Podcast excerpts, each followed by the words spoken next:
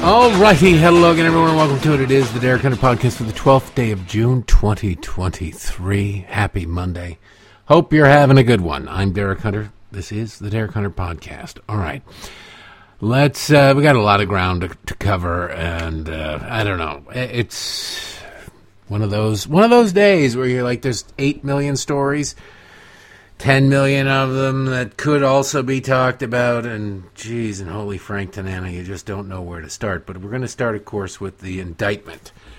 On Friday's show, I had recorded before the indictment was announced. I, that's one of those things that sucks about podcasting.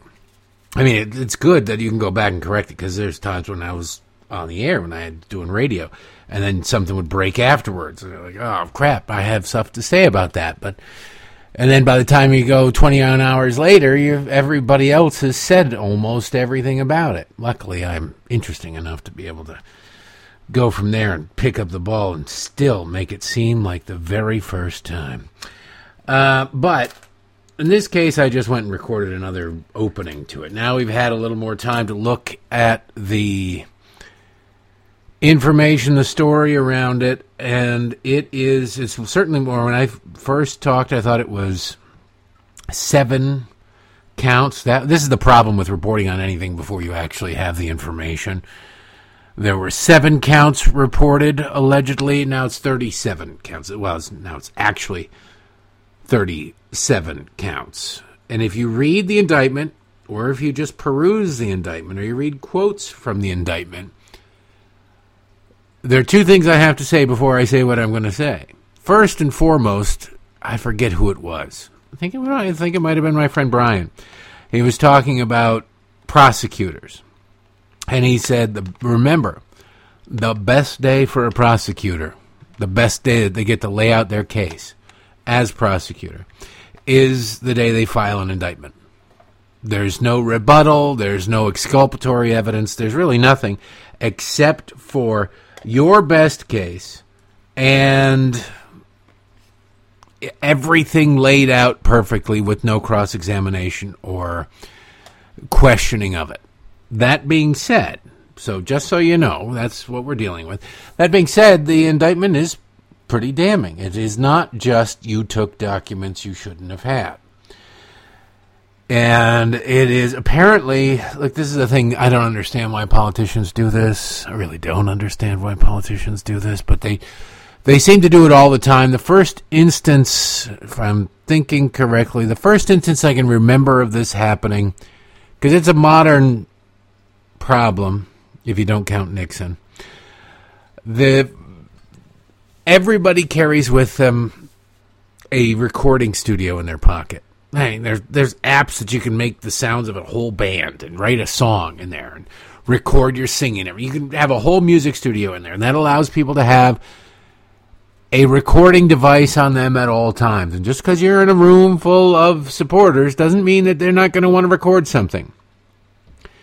They'd record it because they prove that they were in the room. They record it to feel cool with their friends. They record it because they want to listen later. They record it because you know what? They were supporters. They're in the room, but now they're not really supporters. And they kind of, I don't know, are looking for you to say something that might be useful to one of your opponents or to the political enemies. Whatever the case is.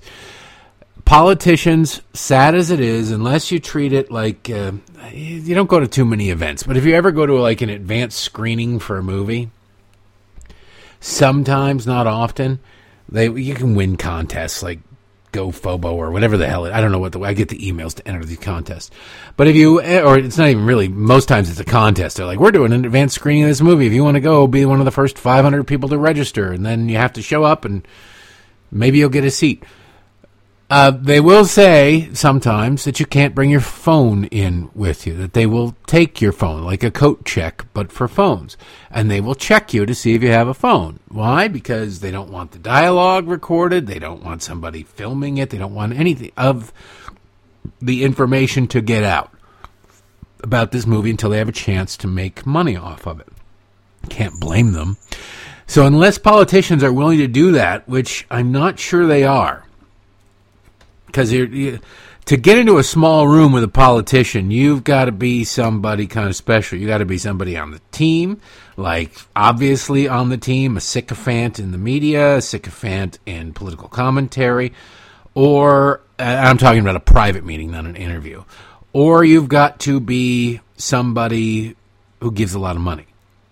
So if you're giving thousands and thousands of dollars, or even hundreds of thousands of dollars to PACs and things like that, the odds of the person benefiting the most from your donations saying, I would love to have you in the room with me, but I'm going to have to do a body cavity. So you're going to have to go through a security measure. You're going to have to be frisked.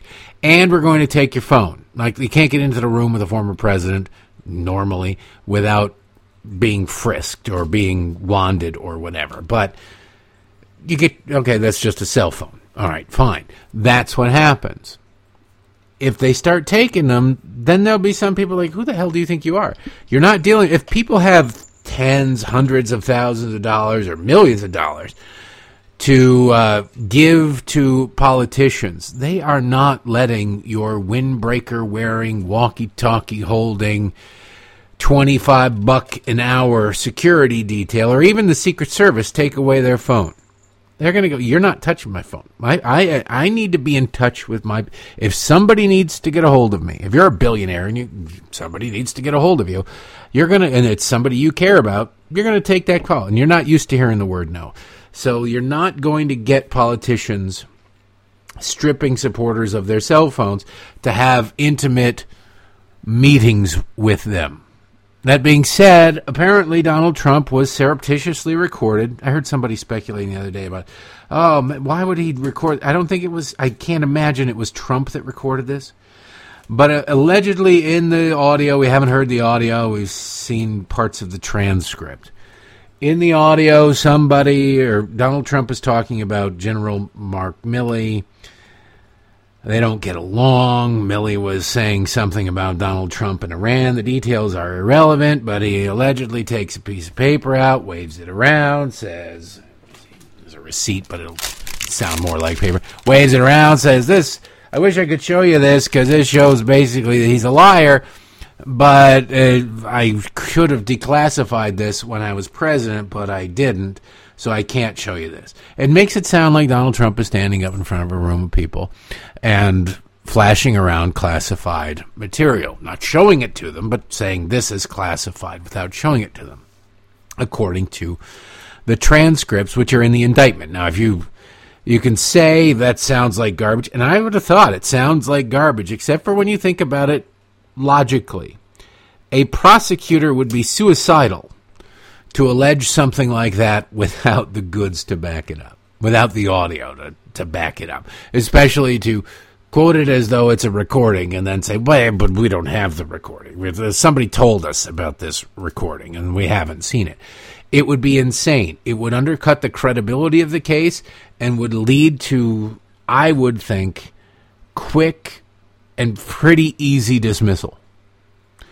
So theoretically, this recording or some semblance of it exists, right? Because again, if you if you yeah, we we've got video of him pushing grandma down the stairs is the uh, written there plain as day in the indictment. And then it comes time for trial, and they say, well, "Where's the video?" Because at some point you're supposed to turn over every bit of evidence to the defense team, including exculpatory evidence. Not that pushing grandma down the stairs would be exculpatory, but you know, you're supposed to turn over everything, give them copies of it so they know what they're ready for. And if you don't come up with that, they're going to say, wait a second. Wait just a second, especially if you have a bombshell like that, and in your opening statements, I will show you video of this monster pushing grandma down the flight of stairs and then kicking her in the face as she lays lifeless down at the bottom of it and then you don't say that, you can hope, well, gee, I hope the jury doesn't go back and look at the uh, transcript for the opening arguments. But I'm afraid to tell you that uh, the the defense attorney, if they're worth their weight in dog excrement, would be bringing that up immediately. Throughout the entire as soon as you rested your case because they'd be sitting there i'd assume terrified going if my client client says he's not guilty but if they've got this video we're screwed. We're screwed. We're going to proceed as though they don't have this video or we're going to proceed as though uh, this video is fake or whatever but we're, we, we're going to be ready because we're going to get smacked by this thing at some point. And then they go uh, the prosecution rests. You might go wait a second uh, you guys are talking about a video of this thing, and I see no no video. If that doesn't become the cornerstone of your defense case, unless of course you've got video of your own client somewhere else, physically nowhere near the crime scene at the time of the crime, uh, if that isn't the cornerstone of your defense, you're committing malpractice. You're insane. So I don't think that this is a lie. Now, there might be other circumstances around it, there might be more context to it. It's not up to the prosecutor. It's up to the prosecutor to consider that context. It's not up to the prosecutor to provide that context.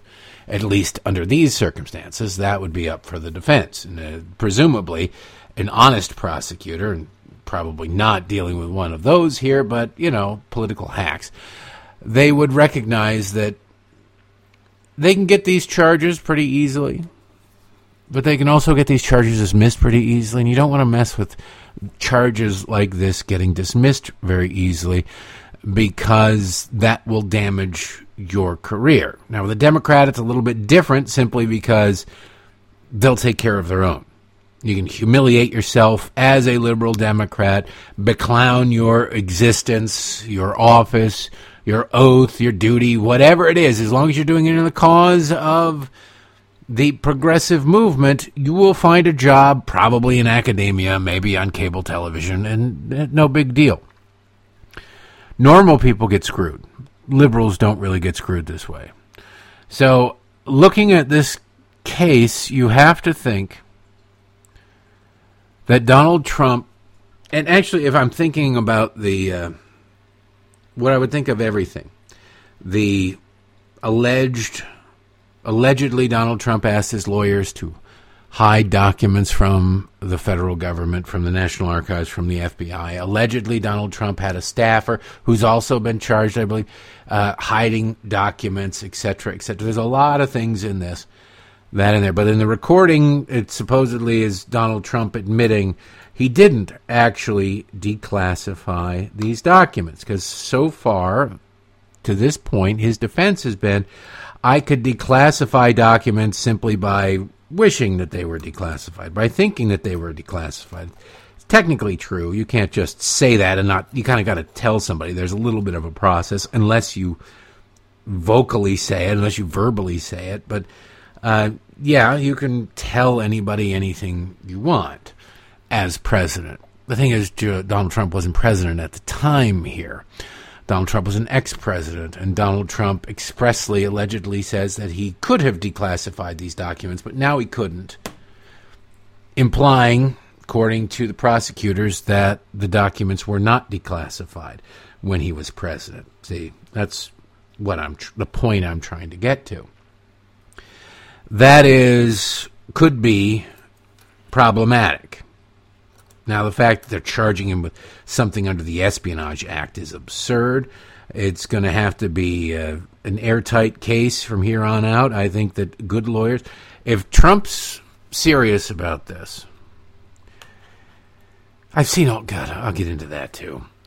If Trump is serious about this, he should be instructing his lawyers to go out and do every damn thing they possibly can to get these charges dismissed with prejudice. Within the New York case, with Alvin Bragg. That was so. That seems to me, again, not a lawyer, so plainly insane, so plainly full of crap. That I mean, like, he's inventing the crime. He's ignoring statutes of limitations and taking a state crime and making it a federal crime, but charging under state law. It just seems laughable on its face. So, in that sense, he can, and it's about Stormy Daniels, which is not really there's no threat there. It's ridiculous, and everybody. Er, it, look, you either believe Donald Trump slept with Stormy Daniels or you don't, and uh, it's not going. Gee, I'm really on the fence because I like what Trump did, but I think he might have slept with that porn star. So no, you, it's baked into the cake with everybody. So there isn't really much of a political risk to allowing the the New York case to drag on. I think it's bad form. I think it'd be he can raise money off of it for sure.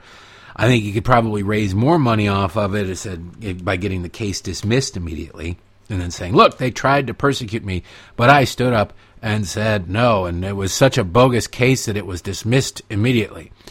We'll see. Uh, motions are supposed to be due for that. I, I had a problem with the four months to put in motions, which I thought was absurd. Um, but in this case, you don't want to fundraise off of it, really. I mean, you you have to because it's what's going on. You have to sort of fundraise what's off of what's going on. But this is much more serious. This carries with it serious jail time, serious repercussions. I don't know that Donald Trump will be convicted. I doubt Donald Trump would be convicted. It, it's still, I mean, without having heard the defense, you can imagine. I would say that, you know, the the talking in front of the donors was just him exaggerating. He's holding up a piece of paper saying, "Oh boy, I wish I could show you this, but I can't." Is you get people in Washington, you get people in life all the time doing these sorts of things. I wish I could tell you what I know. I can't tell you what I know for security reasons. I'll just hint around about to make you think I know a whole bunch of things. It's the blowhard's way of pretending to be important. Not that that's what Donald Trump was doing per se, at least not to that degree, but the concept remains the same. I highly doubt that Donald Trump is carrying around. This was up in New Jersey, apparently.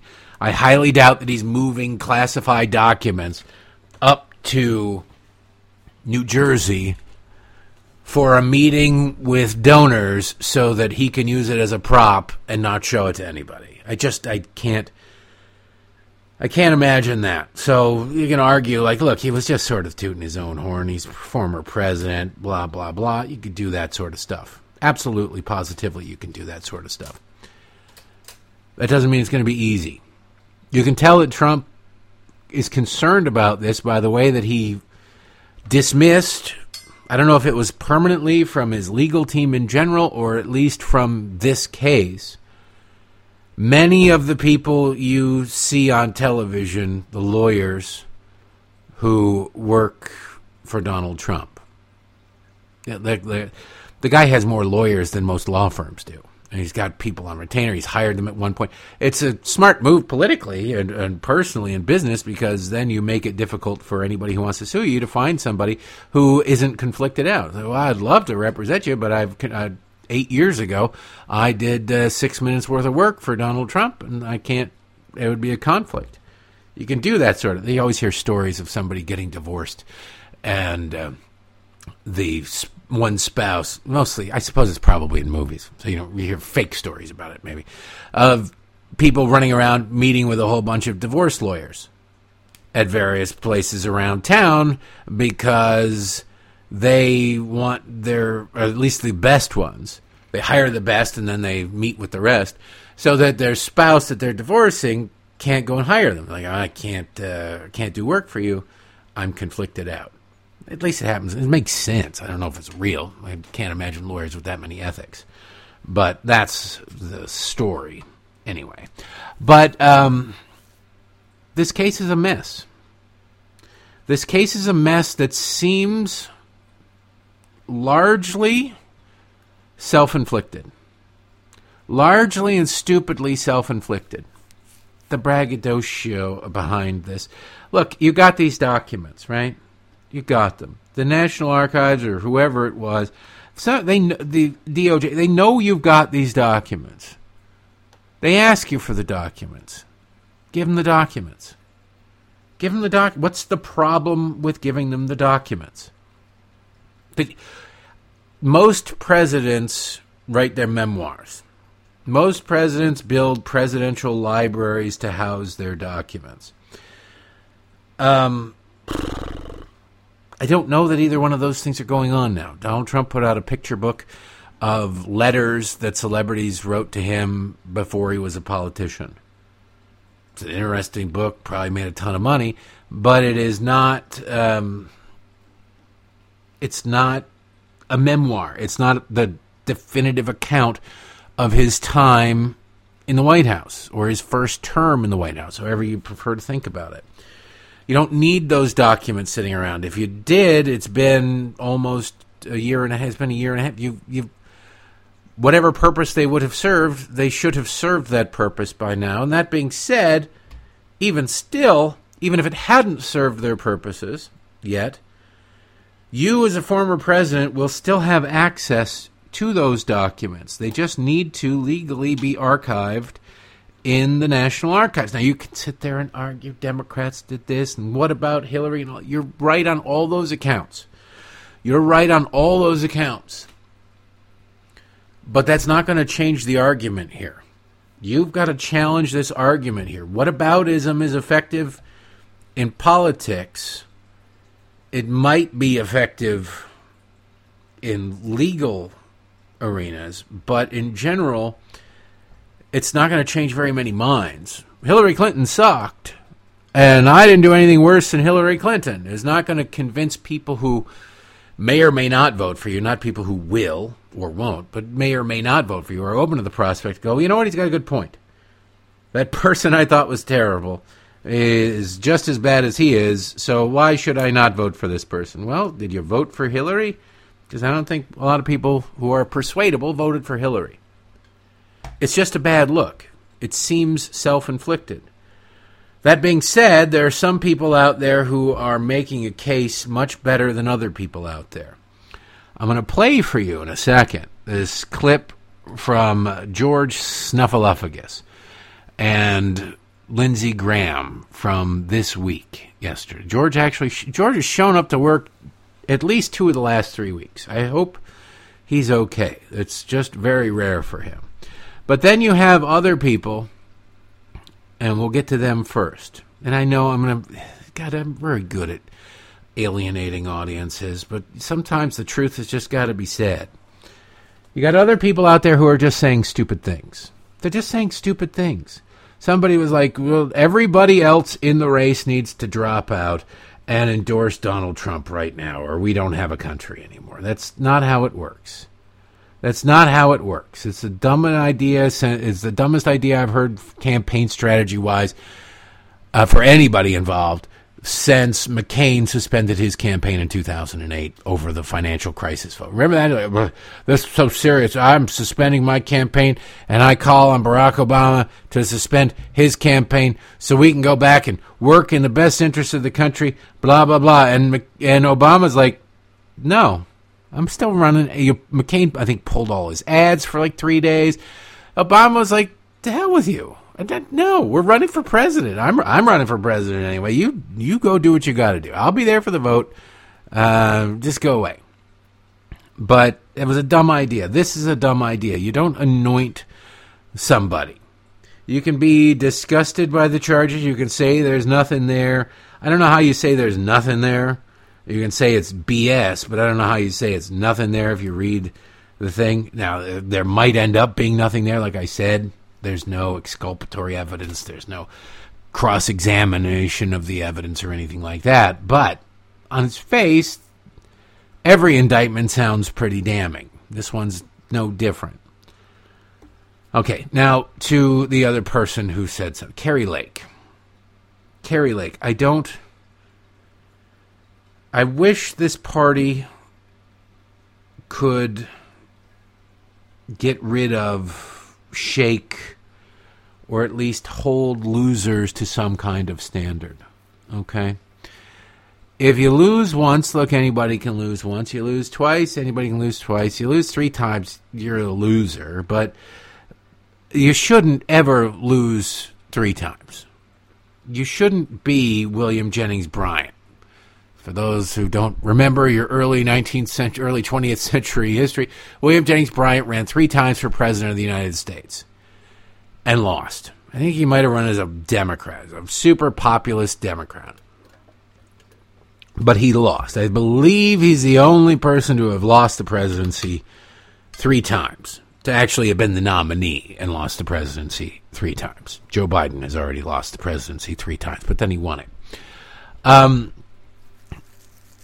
when a candidate loses, there's a reason for it. Now, you can believe that they were cheated, That's fine and entirely up to you. But if you believe that they were cheated, then you've got to believe that they have some sort of way to overcome the cheating, to counteract it. I was encouraged this week when I saw the Republicans. The RNC has launched a nationwide plan to engage in ballot harvesting, to really go for, um, you know, absentee, pushing absentee ballots, and blah, blah, blah, yakety schmackety, all that stuff. That's great. I think those things are all horrible, but as long as they're the law, you better damn well be good at it. You better be able to get votes any way you possibly can. I don't care how you get them, just get them. Legal votes, legitimate votes. So that's great.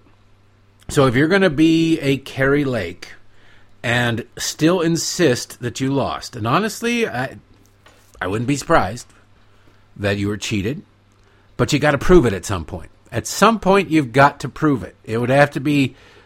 Look, I don't. I think Democrats are an evil, corrupt group of people, but I do not believe that they are so special that they and only them could pull off a multi year, thousands and thousands of person conspiracy where everybody keeps their mouth shut and nobody slips up. And nobody nobody involved is run afoul of the law and then said ah, I don't want you're going to face in 5 years. I don't really want to face 5 years. I tell you what I'll tell you a story in exchange for immunity. I also don't believe that if you presented a strong case to a Republican or conservative prosecutor somewhere in this country because the voter fraud would have to be super widespread and massive. That if you presented a case somewhere, that somebody wouldn't pick you up on that, that somebody wouldn't take you. I'm just saying. I could be wrong. I'm perfectly willing to be right. I know I can feel the emails coming already. What about 2,000 mules? What about. Okay, a lot of that footage was uh, from Georgia yeah, maybe you're not going to get a, a fan from the Secretary of State and George Raffensperger. I think it's George Raffensperger. Maybe you're not going to get a fan of the attorney. There are local prosecutors as well. Georgia's a pretty red state, even though Republicans manage to blow Senate races there all the time. You're telling me that nobody would take that case? Seems a little weird. You're looking at a situation where the governor uh, is a Republican. The governor, you can hate the governor all you want. Again, I'm not trying to judge you or tell you to think anything, but just asking you to think logically.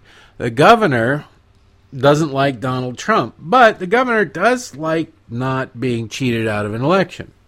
He might have some sort of interest in looking into that, wouldn't you think?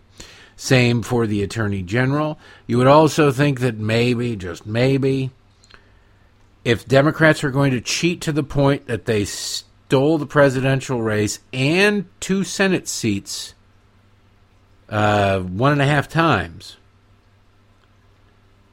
that they would also, I don't know, steal the governor's race. They love some Stacey Abrams over there. If you're stuffing the ballot box, why in the hell wouldn't you stuff the ballot box for Stacey Abrams too. Because, you know, if she found out that you did it and you didn't do it for her, she might come over and eat you. But that's sort of that that's just something to, to look at. So if somebody has lost, like a Kari Lake, and I thought she was going to win, but if somebody like Kari Lake loses, you either learn from that loss and say, "Well, I'm never going to let that happen again." Then you come back the next time and you don't let that happen again and you win, or you come back the next time and it happens again, or you run a worse candidacy campaign or whatever, like Stacey Abrams, and you just get your clock cleaned. it's time to kind of go away, but you don't sit there and insist that you won all the time. And you can send me, don't send me stories, but I'm just, I'll, I'll get the stories. This court case, that court, I'm talking big picture here. Because Kari Lake over the weekend said something that for somebody who seemed so smart during the campaign, after the campaign, she seemed to have lost it. She seemed to have lost it. So during a speech, ironically enough, to the Georgia Republican Party. Now, why is she being invited to the Georgia Republican Party? I'd ask again, at the risk of alienating half the listeners. Are there not enough Republicans out there who've won their races that could be invited to do these things or people not having lost a race? Does Georgia's GOP really need to go to Arizona to get the person who lost the governor's race to come over and speak at their convention or whatever? I, I don't think so. I, I oh God, I don't know why I keep doing these things, but I'm going to do it. Like a Blake Masters. Blake Masters sure seemed like a good candidate. Sure seemed like he had a chance. To, he didn't win. He lost. He's not running around. Now, there's a possibility he might run again. I wouldn't nominate him again. He's had his chance. Unless something dramatic changes, uh, maybe give somebody one second chance, but that's it. Dr. Oz is not being invited to other states to give speeches, as far as I know. At least I hope not. Nor should he be. He lost to a zombie. Should not be celebrated. So if you lost, you kind of got to go away. You should go away. You should, you know, maybe get involved in the party, maybe work on building your brand, maybe try and figure out how you lost beyond you got screwed, you got cheated, so that maybe you can come back and try and win again.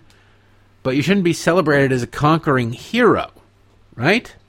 After Waterloo, Napoleon did not get a parade down the Champs Elysees. At the speech in Georgia, Kari Lake said, quote, I have a message tonight for Merrick Garland and Jack Smith and Joe Biden. And the guys in the back there in the fake news media, you should listen up as well. This one's for you. If you want to get to President Trump, you're going to have to go through me. You're going to have to go through 75 million Americans just like me. And I'm going to tell you, most of us are card carrying members of the NRA. That's not a threat. That's a public service announcement. End quote. You can agree with the sentiment. You can say she was speaking in metaphors and what it's just hyperbole. That's all well and good. But it is also a threat. Now, if she wants to go out and get arrested, protest, she could. She's free to. It's always the people who talk the loudest about what other people should do and how everybody's going to do X, Y, or Z who don't get arrested, isn't it? Seems weird, at least on the right. So, yeah, if she wants to do this, she's free to go and protest and get arrested, and engaging in civil disobedience all she wants. When she's speaking to a room full of people, some of whom might take her up on that offer, and then you know for a fact she's going to be back on a jet probably that night or the next morning back to Arizona, not to go take to the streets of Miami or anything like that. It's just stupid. When you know that the media is looking for things to lie about, because this ain't about getting Kari Lake supporters. Republicans have Kari Lake supporters. If Republicans don't have Kari Lake supporters, they're in trouble. Just like Joe Biden doesn't need Alexandria Ocasio to pander to Alexandria Ocasio Cortez supporters. He's got them. All right? If he doesn't have them, he's in trouble. That's how it works. Uh, the bases of the party, or in Joe's case, the fringe of the party, that's just how it works. If you don't have them, if you're doing all spending all your time preaching to the choir, and maybe this would be a good reason to look into how you might have come up short in the vote in Arizona, Kari. If you uh, spend all your time preaching to the choir, you might sing a lovely song, but it's going to end up being a barbershop quartet. You need a giant chorus. You need to expand the choir. And so when you know that the media is out there, and most people will get their information from the media, as insane as that sounds, as dumb as that sounds, and et cetera, et cetera, you know how it is. I've been unambiguous about that. But when you know that that's where the people are getting their information from, you don't throw them bones. You don't give your enemies ammunition. Think about Joe Biden's withdrawal from Afghanistan. He's got a big pride flag hanging on the White House right now, and he's tweeting out about how he's so brave and all the the gays are so wonderful and they're this and they're that and they're the other thing and it's like what the hell man? He said i've never seen a more brave group of people really? You've never seen a more brave group of people? It's only a seven second clip. It's not worth playing for you. But he said that to a pride event on the mall or on the uh, the lawn at the white house with the big progressive everything flag hanging in the background, equal to the United States flag, which is sickening in and of itself. No flag should do that, especially on our White House. But he's the most now the most brave group of people he's ever seen. The gay movement. They're the most brave group of people he's ever seen. My God, they're heroes. Not all heroes wear capes, but when they do wear capes, they look fabulous wearing capes. Absolutely fabulous wearing capes. But if you remember correctly, ladies and gentlemen, when Joe Biden was ordering the withdrawal, eh, you know what? The hell with it. I'll play you this clip. It's it's worth listening to. This is again Joe Biden talking to a group at the White House for Pride Month. We all talk about courage. Well, I see more courage in this lawn than I've seen in any time in the recent past. Talk about courage. I've seen courage. Then we know what they're lacking? It's courage. I went to the wizard and I got courage. It was the I haven't seen this much courage since I stood up to corn pop. God, I hate this guy. But anyway, if you remember Joe, wasn't that in recent history, long time, long time, never seen this much courage. If Joe remembers correctly, when he got 13 American soldiers killed in Afghanistan during his haphazard, stupid, and worthless withdrawal in which he left, you know, arming our enemies, left billions of dollars worth of weaponry to our enemies. He went and saw those bodies returned to Dover Air Base. He went because he had to go. He had to go because he was responsible for their deaths and he had to pretend to care. And so he pretended to care.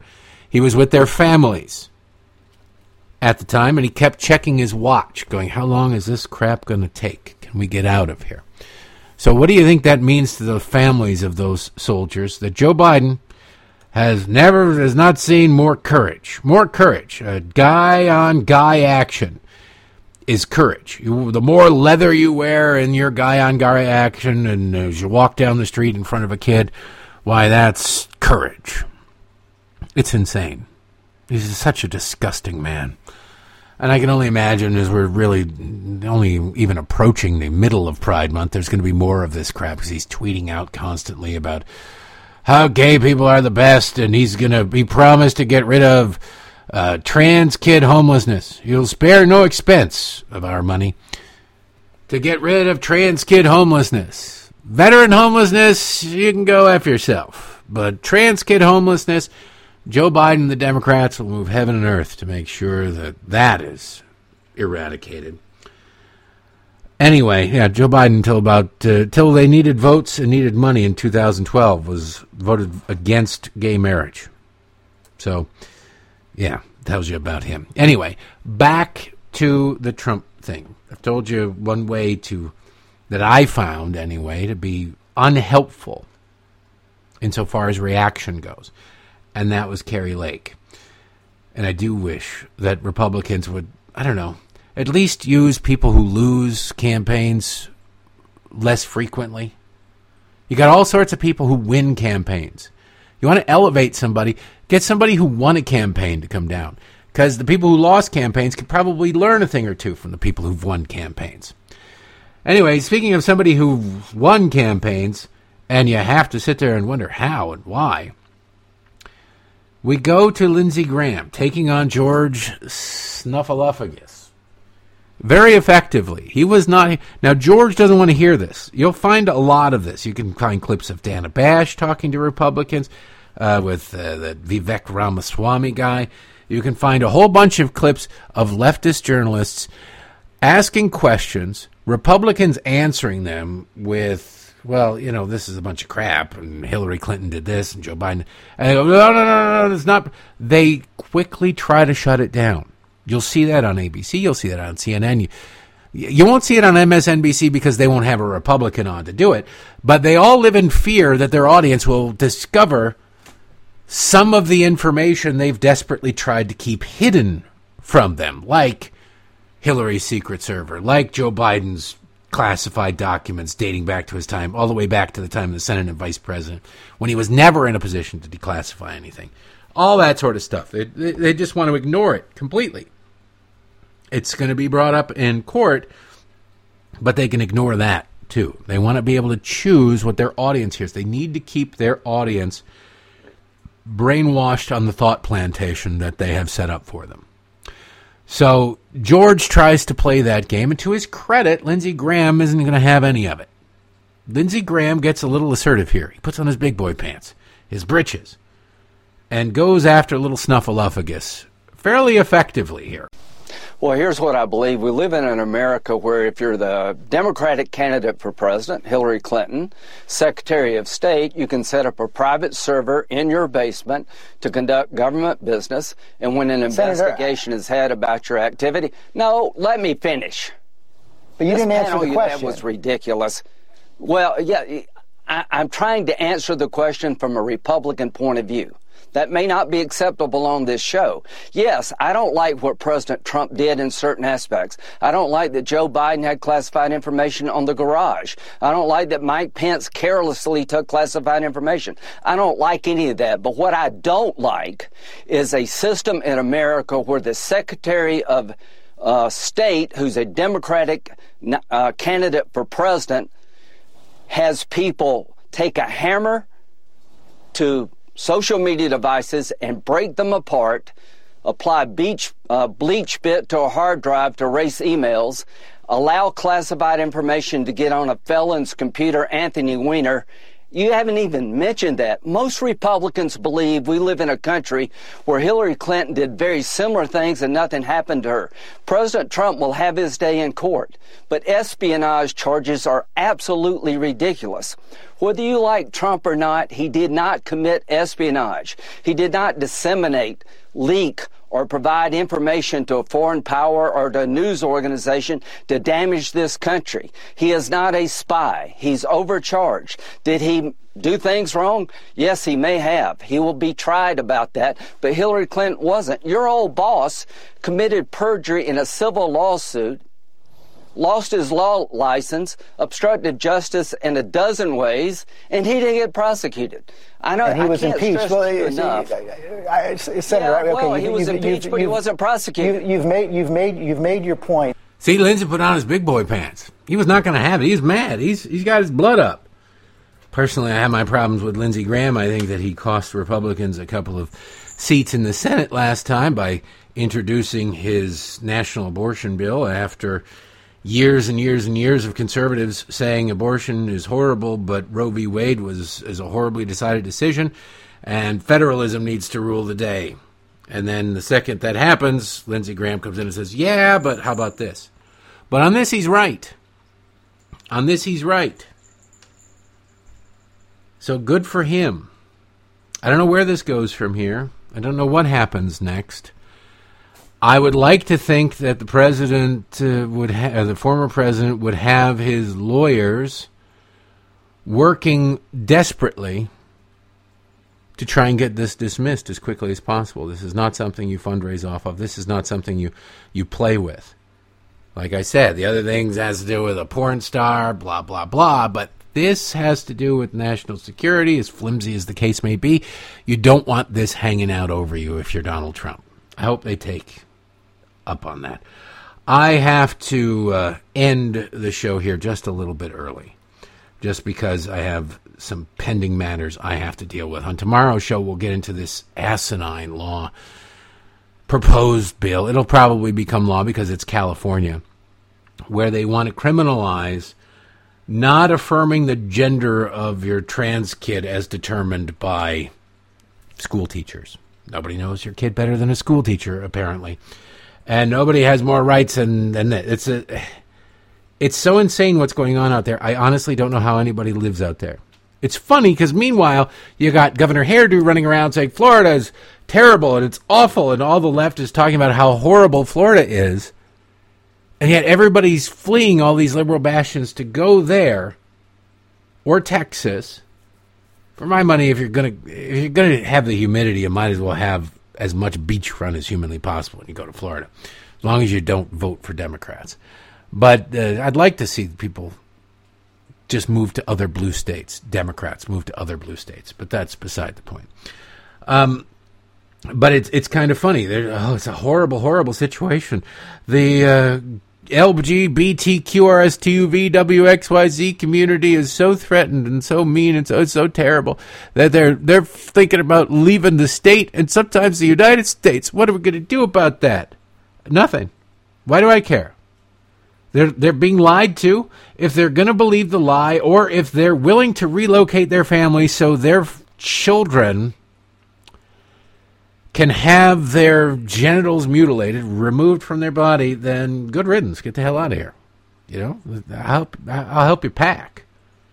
To sit around and Joe's talking about it, oh, it's an attack on the most basic values and freedoms we have as American. That's not hyperbole. That's what he told the, the Pride group. It's like, dude, you represent the party that wants to raise the age to be able to exercise your Second Amendment right to 21 and yet you want to lower the age of self determined chemical castration to a group of people who are emotionally unstable because that's the pure nature of teenagers. You're insane and evil, and you need to be defeated. So, we'll get into all of that and everything else that's going on around the country tomorrow. I w- uh, quickly, I want to point out this thing from the New York Post you sit there and you go, "We're we're we're making a difference." Some Target stores have moved the, the this thing to the back of the store. We're not really, ra- you know, when Anheuser Busch declares bankruptcy, maybe we could declare a victory in that battle. It will not be a victory in the war. There never is a victory in the war. It is not. There's no finish line. It's just checkpoints. But never fool yourself because you probably listen to conservative media, I'd guess, almost exclusively, be it whatever TV channel you watch, be it whatever radio you listen to, whatever podcast you listen to. Don't become complacent and believe that we're winning more than we are. We win on a couple of things. Lowering the market cap of Target is a good thing. Lowering the market cap of Anheuser-Busch is a good thing. It sends a message. It might scare off temporarily some other companies, but it will not destroy the concept. Remember a few years ago when they were pushing, the left was pushing for the removal of statues from the Confederates. Oh, well, there's civil war. They fought the wrong side. Why should we be celebrating them? Slave owners, etc., etc. And some people acquiesced. Some people, acqu- I mean, you can't rewrite history, but they sure as hell try. But so some people acquiesced. Like, well, we don't really want to do this person or celebrate that person. Well, New York Post. A nearly century old statue of the Revolutionary War hero, General Philip Schuyler, one of Albany's gr- largest slave owners, was removed from outside City Hall in the state capitol Saturday morning. A moving crew took nearly three hours to haul the statue off its base and load it onto a trailer. It's now destined for an undisclosed storage facility until the city can decide what to do with it. Melt it down and make it into reparations coins. The removal cost about $40,000. The 90 foot uh, depiction of Schuyler, who was a New York senator and the father in law of Alexander Hamilton, may also contain a time capsule with maps, coins, and other knickknacks dating from its unveiling in 1925, the Albany Times Union reported. Despite his prominence in American history, Schuyler came in for criticism after the death of George Floyd and subsequent riots carried out across the country in 2020. Since we're doing all this in honor of George Floyd, when they put up a statue of George Floyd to replace somebody who actually contributed to this history of this country, in the time capsule they should put in like what crack pipes, some meth, something like that, some coke. I don't know what exactly was Georgie Boy's drug of choice, but uh, you might want to sprinkle just a little bit of fentanyl in there since he had more than twice the lethal amount of fentanyl in his system when he died. You thought we were winning this war, we're making some progress in this culture where the left does not recede, they wait, and then they pounce when you're not paying attention. That's why you've got to pay attention all the time. No victories are permanent. Learn from the defeats and make sure that you deny them as many victories as humanly possible for as long as humanly possible. As for the contest, I'll announce that tomorrow too. So you got one more day to enter at uh, patreon.com slash Derek Hunter podcast or derekhunter.locals.com. I know I've been lax and all that, but I've got uh, I've got stuff I have to deal with at the moment that I don't really want to deal with, but I got to deal with it. So there's that. So thank you for the support on the show. Please, if you don't mind, consider supporting the show. Throw a couple bucks this way just for the entertainment's sake. And have an awesome Monday. I'll be back here tomorrow. Great one.